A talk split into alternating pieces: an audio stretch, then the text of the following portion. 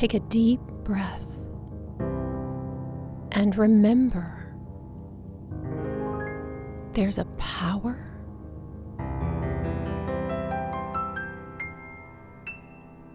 breathing you. This is your space of sanity in an evolving world where we learn about spiritual law and how to apply it to our lives in a way that is practical and life changing. This is where we remember truth to make the world a better place, one person at a time. I'm Claire Lautier, inspirational speaker, teacher of the technology of transformation, and a certified life mastery consultant and spiritual coach. Welcome to the Grace Space. Welcome back to the Grace Space. Thank you for joining me. Our theme this season is alchemy, the process of transmutation alchemy. That's no doubt a word that you've heard. Historically, alchemy was the attempt to turn base metals, such as lead or copper, into their exalted counterparts of silver and gold. There's a lot of lore and history around this mystical search for the so called philosopher's stone of knowledge, eternal youth and health, and the transmutation of metals. so alchemy goes back a long way, at least to the ancient Egyptians probably longer, and over many centuries, distortion, quackery, and fraud crept in, conflating alchemical practices into a, a, kind of a muddy mix of fantastical science, art, and magic. In fact, alchemy is a metaphor for spiritual transmutation and the capacity to transmute one frequency into another through application of the higher will. That's your decision.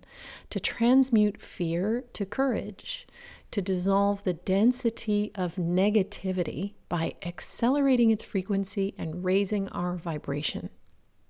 This is the rediscovery of true wisdom, eternal life, and the purification and burning away of what is false in us to reveal our true nature, which is always there, which is always and ever present as the only absolute reality. Here in the grace space, it continues to be my intention and my hope to help facilitate the creation of optimal conditions for our own spiritual alchemy by shining the light on what is false or illusory in us so that we can let it go. All transmutation occurs on the level of consciousness and frequency. The ancient alchemists believed that all elements had their source in one original substance, but that matter existed at varying levels of purity of that original substance, gold being considered closest to that original perfection.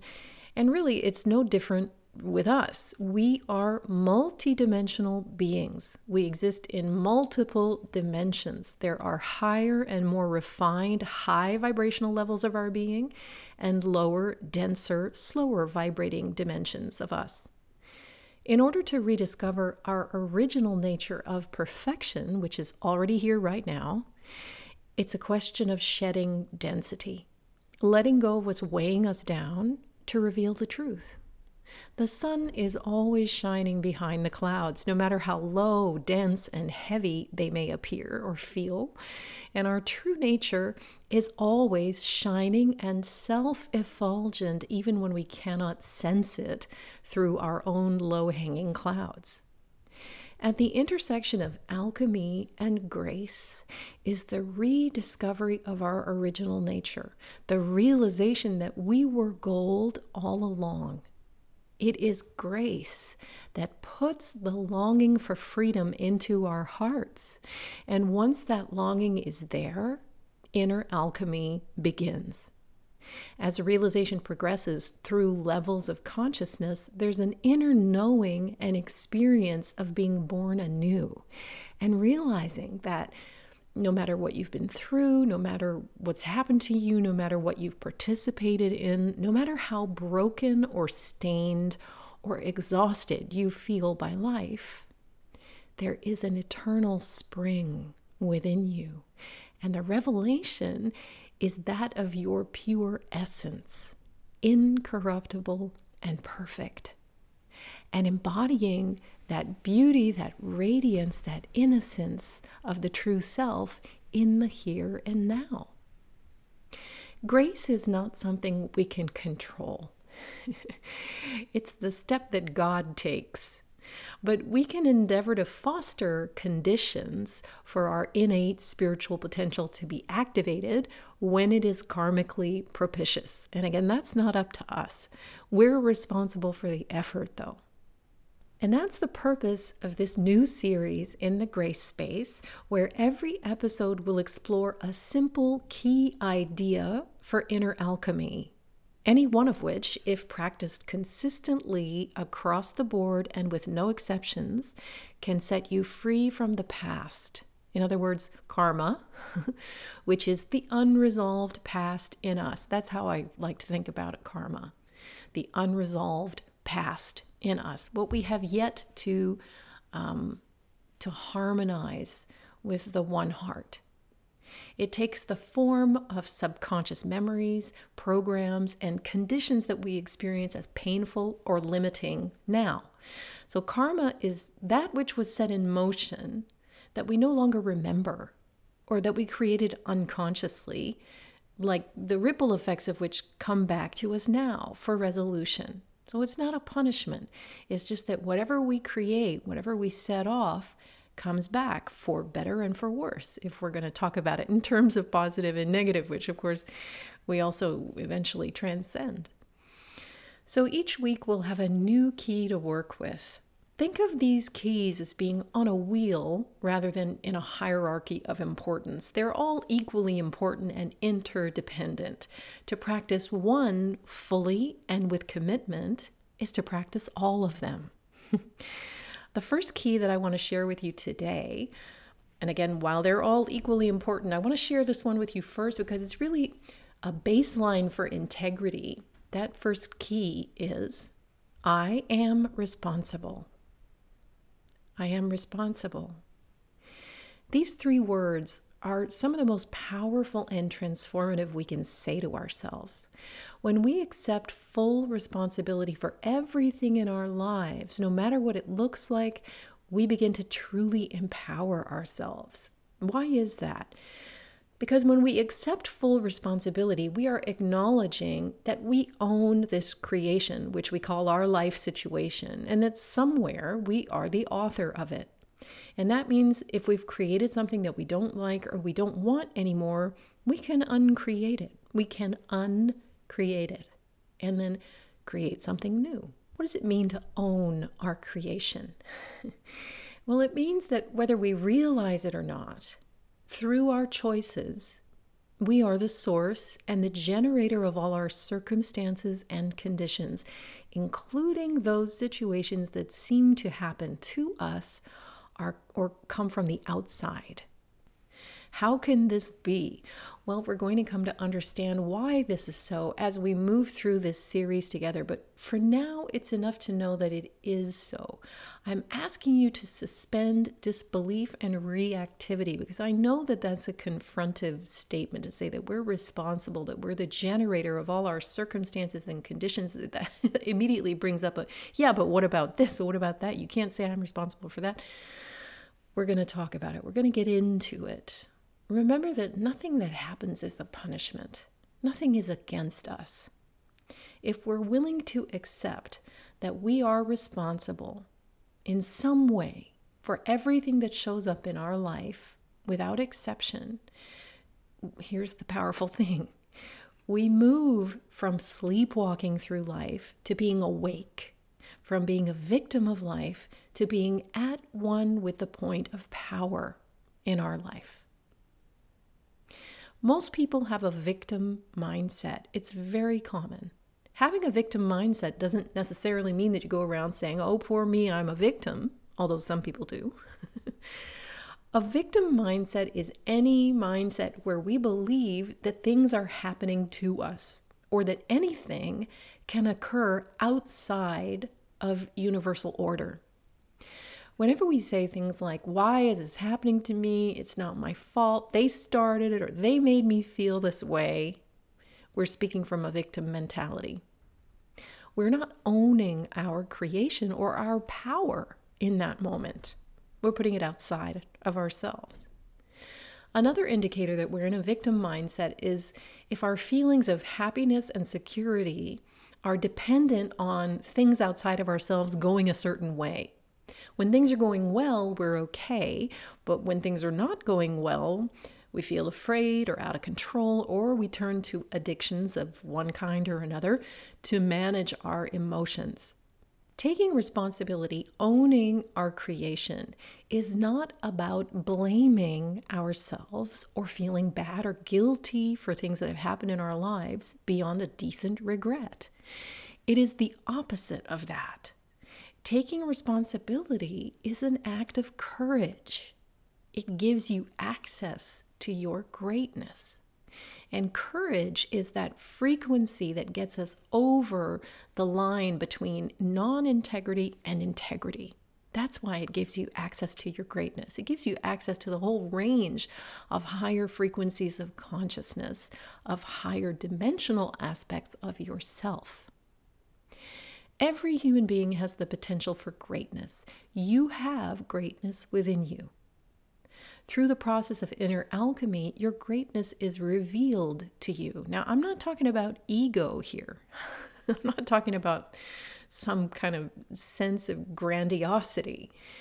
I'm talking about the greatness that comes from humility. How's that for a paradox? They're one and the same, actually. This leads us to the deeper question just who is it in us who says, I am responsible? It's the self who is in separation, the little me, when the little me decides to say, I am responsible. It's accessing the greater me, I. I am. The little me is the one who otherwise would deny responsibility and project blame and create more karma and further separation. When the little me chooses to take responsibility, wow, that's the beginning of humility. That's the beginning of the undoing of the ego. This is when healing begins. If we have the courage to own everything as our own creation and to let it go, we can come into our true power in miraculous ways. It may be hard to understand how we can be responsible for things that seem to come randomly from the outside. It can be especially hard to accept responsibility for things that are painful and cause suffering for us and those we love. Nevertheless, if we can open our minds and hearts to what true responsibility is, we will always grow stronger and more loving through every experience we have, and our inner power will continually increase. There are lots of different levels of responsibility. When we think of our responsibilities, we often think of our duties and obligations in daily life. For example, we may believe that we're responsible for providing for our family, for showing up to work on time, for paying our taxes, and meeting other financial obligations. We may think of responsibility as being accountable for our actions, setting a good example for our kids, picking up litter on the sidewalk. Some of our responsibilities may feel like a burden, and some of them may make us feel good about ourselves. The way that we are looking at responsibility here probably goes deeper than you might have considered before. But if you can remain open and curious about how it applies to you, this is going to set you free. It's important to make the distinction between responsibility and blame, as I've said. So I'll tell you a story from my own life that shows how you can confuse the two. I, I sure did. Many years ago, I went through a divorce. It was my choice to leave, but I did so very unconsciously, and I left a trail of devastation behind me. I didn't understand what was happening. I had very little insight into my psyche at the time. Despite eight years of therapy, I was an expert at self deception. All I knew was that I was deeply ashamed and felt like I was failing at life. I remained in a fog of confusion about what drove my behavior. I knew I was responsible, but I didn't know how to take responsibility for my life situation without a very heavy helping of self judgment and self blame. The only way I knew how to be responsible back then was to punish myself severely for my ignorance and bad behavior. I didn't project blame on my then husband, at least, or on anyone else, but there was a heavy projection of blame and self loathing, I would say, onto myself. In the years that followed, I made sure I suffered through poverty, isolation, loneliness, physical pain, self punishment in the form of shame based disease, and career sabotage. I exacted the harshest punishment on myself that I could. And I'm not saying that any of this was conscious, it was deeply unconscious, like me. But I was no doubt unconsciously hoping to redeem myself in the eyes of the divine. We always anthropomorphize divinity according to our own level of consciousness. So, my view of it from that level of fear and guilt was punitive.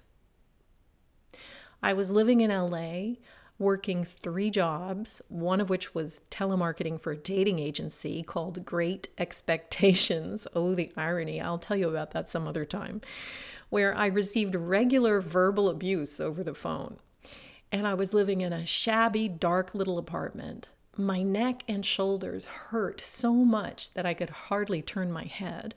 I was often awake in the night with feelings of dread and spent many a break at work crying in the, the alleyway next to a Mobil gas station. Oh my God, when I think back to those days, wow. It still breaks my heart a little to look back on that lost young woman and to contemplate how much cruelty I was capable of inflicting upon myself. But I carried so much guilt for the pain that I had inflicted on my then husband that I made sure I could not enjoy much happiness for years thereafter. This was how I attempted to take responsibility for what I saw as a personal failing. But it was really just attack and severe self punishment. That was blame not responsibility. True responsibility in that situation would have looked and felt much different. It would have taken the form of compassion toward myself with a reasonable, a decent regret. But it would have taken the form of compassion toward myself and, and my husband at the time. Part of being responsible is acknowledging that there's a lot we don't know, that we don't know or that we'll never know or understand about ourselves. And the content, especially this, the content of our subconscious mind. It's the acknowledgement that we're often driven by subconscious programming, memories, and karma. It's being honest enough to admit that we don't know why we do a lot of the things that we do. I don't know. I mean, we're clueless. That in and of itself is not a problem. And we will never understand or untangle the causes of all the effects in our lives. Even if you go to therapy for a hundred years, you would never be able to understand everything. And that's really not the point. We don't have to. Being responsible is owning it even though we don't understand it. It's accepting the limitations of the intellect and the infinite number of contributing factors at play in any circumstance or situation that shows up in our reality, that we will never know about or understand all of them, and that it isn't necessary. Responsibility opens the door to humility by saying, I may not understand this, but I own it as my creation. Otherwise, it wouldn't be happening to me. I, of my own will and intellect, cannot resolve this. So I give permission for a higher will to do it for me. That's surrender. When I went through the divorce many years ago, true responsibility would have looked more like this okay, this is the situation, and I accept that this is what life looks like right now. I'm sorry for whatever's going on in me that has created this situation. Please forgive me for my unconsciousness and for the pain it's causing me and others. Thank you for the chance to set things right with myself by letting go and surrendering this situation to a higher power. There's some unresolved karma in me that is manifesting as this situation for the purpose of learning and growth. I make amends for whatever karma has attracted this person and this situation to me. I am sorry for the erroneous thoughts within me that have caused a problem for me and for this person and all involved, including our relatives, our ancestors, and the land we live on. Being responsible includes acknowledging that your being is vast and infinite, and that you can only see a very tiny part of the picture at any given moment. But it also includes acknowledging that if it's showing up on the screen of your reality, it's no mistake. Being responsible means we let go of resistance to what is. It is. And we don't need to make a drama of it. We don't need to make a story out of it. All is within the order of the universe, and whether we understand it or not, we are responsible whether we created the situation through conscious or unconscious intention. We also don't know what causes were set in motion in other incarnations, in other lifetimes, when we were on the other end of where we find ourselves now. I call this radical responsibility. If you listened to season two of this podcast, you might remember the episode entitled Radical Responsibility, where we come at this, this key to freedom from a different perspective. I'll put the link to the episode in the show notes so that you can listen to it. Radical responsibility is based on the truth that all power comes from within a person. Not only is the point of power within, but that power is limitless. This is the opposite of what most of us were taught. We were taught that the individual is powerless and that we have to rely on things outside of ourselves to be safe and taken care of, whether it's our idea of God or religion, our job, the government, or someone or something else that seems to have the power that we don't. This way of thinking about things has caused us to give our power away, to put it outside of ourselves. If we perceive power as being outside of ourselves, we are very easy to exploit. Right? We can be controlled or taken advantage of, often without even realizing it. On the other hand, when we realize that all power comes from within ourselves, we regain the ability to live deliberately on purpose. When we realize that we've given our power away, this is a good thing. You can't change something unless you're aware of it. Once we're aware, we can do something. We can empower ourselves by saying, This is mine. No resistance to what is. I'm going to own it. I'm not ashamed of it. I claim it. And I choose to look my reality in the face. In doing so, I can feel my nobility. Do it. Think of something in your life right now that that you've wanted to deny, that you want to project onto something or someone else. See what happens if you allow a diminishment of the ego that wants to say, no, this isn't me, this isn't mine, I don't want it. And instead, claim it. You're going to feel something in you. That's your nobility. The first step is to acknowledge that we are responsible for everything in our reality, whether we created it consciously or unconsciously. We don't need to understand why things have happened the way they did. We don't need to blame ourselves or anyone else for why things are the way they are. We simply accept that they are as they are. To do anything else is folly. The situation is, it already is as it is. From here, we have the power to change. Next time, we'll explore another key that sets us free. Again, if you practice any of these in depth and apply it to everything without exception, it can take you all the way. This week, whenever you're tempted to blame yourself, others, or circumstances for something that you wouldn't prefer, try saying to yourself, I am responsible. I own this creation, and everything is happening for my highest good if I will allow it. I don't have to understand why things are as they are.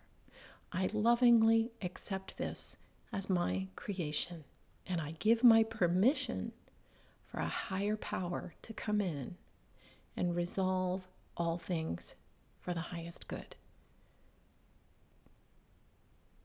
I'll see you next time. Meanwhile, walk in grace. Thank you for joining me in the grace space, where you're always in the right place. If you love this podcast, I invite you to subscribe to it and submit a review if you feel called to do so. Also, be sure to sign up for my newsletter right here. I look forward to spending this time with you again next week. Meanwhile, I send you love and blessings. Bye for now.